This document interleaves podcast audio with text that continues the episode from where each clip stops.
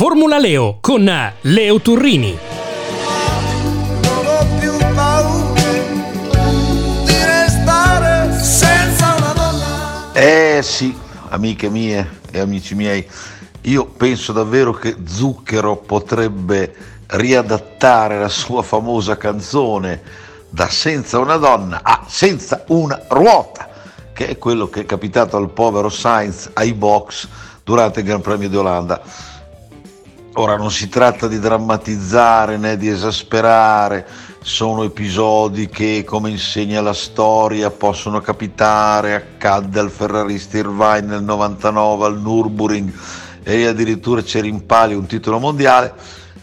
Però dobbiamo anche ammettere che è un brutto segnale, perché è stata una testimonianza di negligenza, se non addirittura di sciatteria da parte della Ferrari, e in questo momento francamente di tutto la Ferrari avrebbe bisogno tranne che di negligenza e sciatteria. Si sono allenati tantissimi questi ragazzi, si sono allenati già con queste gomme da aprile dell'anno scorso per iniziare a capire, ci siamo accorti anche dei problemi di quelli che erano i coperchi segnalati alla FIA, che li ha modificati per tutti in base a quel che avevano visto, che non si riusciva ad impugnare le gomme, ma hanno fatto, credo, prima di arrivare a Natale già più di 1300 pistole, per dire, no? E meno male, avete sentito Binotto, che sono stati sperimentati a livello di test questi pit stop.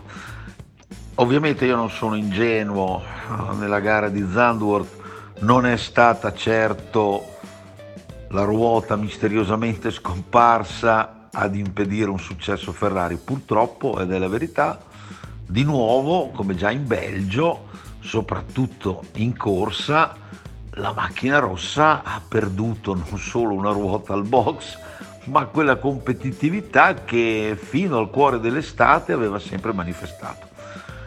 La cosa, devo dire, più imbarazzante non è la supremazia di Verstappen, che ormai ha in tasca anche quasi matematicamente il secondo titolo mondiale consecutivo, è il primo pilota nella storia a 7 Gran Premi dalla conclusione della stagione ad avere un vantaggio di oltre 100 punti.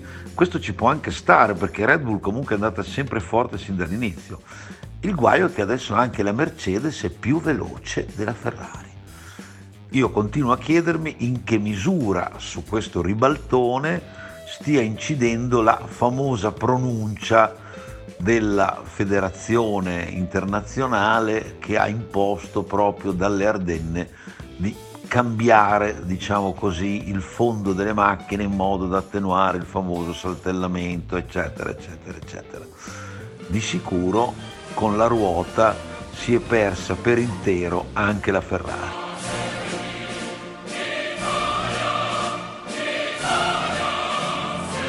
Tutto ciò premesso, devo confessarvi che non credo proprio che a Monza domenica prossima avremo modo di sentire l'inno di Mameli.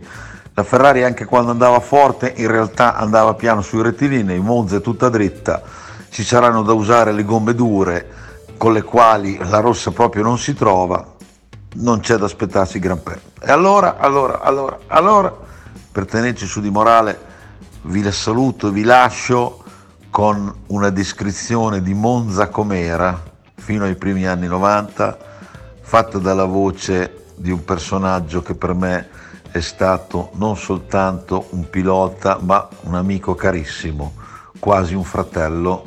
Spero lo riconoscerete tutti. Ayrton Senna. Qui siamo al rettilineo lungo di Monza, dove si va in pieno fino a 310-320 all'ora.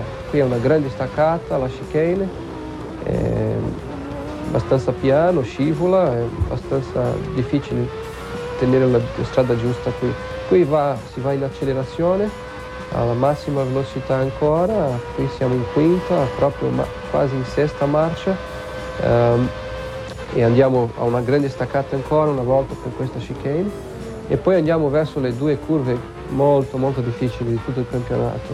Queste curve di Lesmo sono veramente difficili, molto impegnative, siamo in quarta, quinta marcia e non si può sbagliare al minimo qui perché non c'è area di fuga. Poi andiamo alla massima velocità ancora una volta, è una pista di altissima velocità a Monza, e andiamo verso un'altra chicane dove si si stacca abbastanza e si cerca ancora di cambiare una marcia durante questa chicane per andare al rettilineo che viene prima del rettilineo del box. Andiamo verso Parabolica, si vede tutto il pubblico, i tifosi ferraristi, e andiamo verso Parabolica, un curvone abbastanza impegnativo, in accelerazione adesso, tutta potenza, cambiando marcia proprio adesso, poi ancora una marcia per andare proprio all'ultima marcia in velocità in pieno, così abbiamo finito il giro.